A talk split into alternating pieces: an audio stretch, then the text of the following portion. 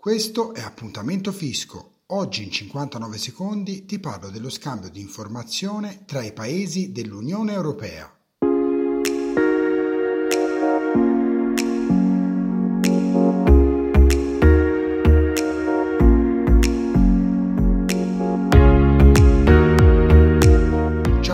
Sono Andrea Bassi. Secondo una risoluzione approvata recentemente da una commissione del Parlamento europeo, le autorità fiscali dei paesi UE dovranno intrecciare automaticamente un numero più ampio di informazioni relative ai titolari effettivi di immobili e società, ai contanti, arte, oro o gioielli contenuti in cassetti di sicurezza, porti franchi o depositi doganali.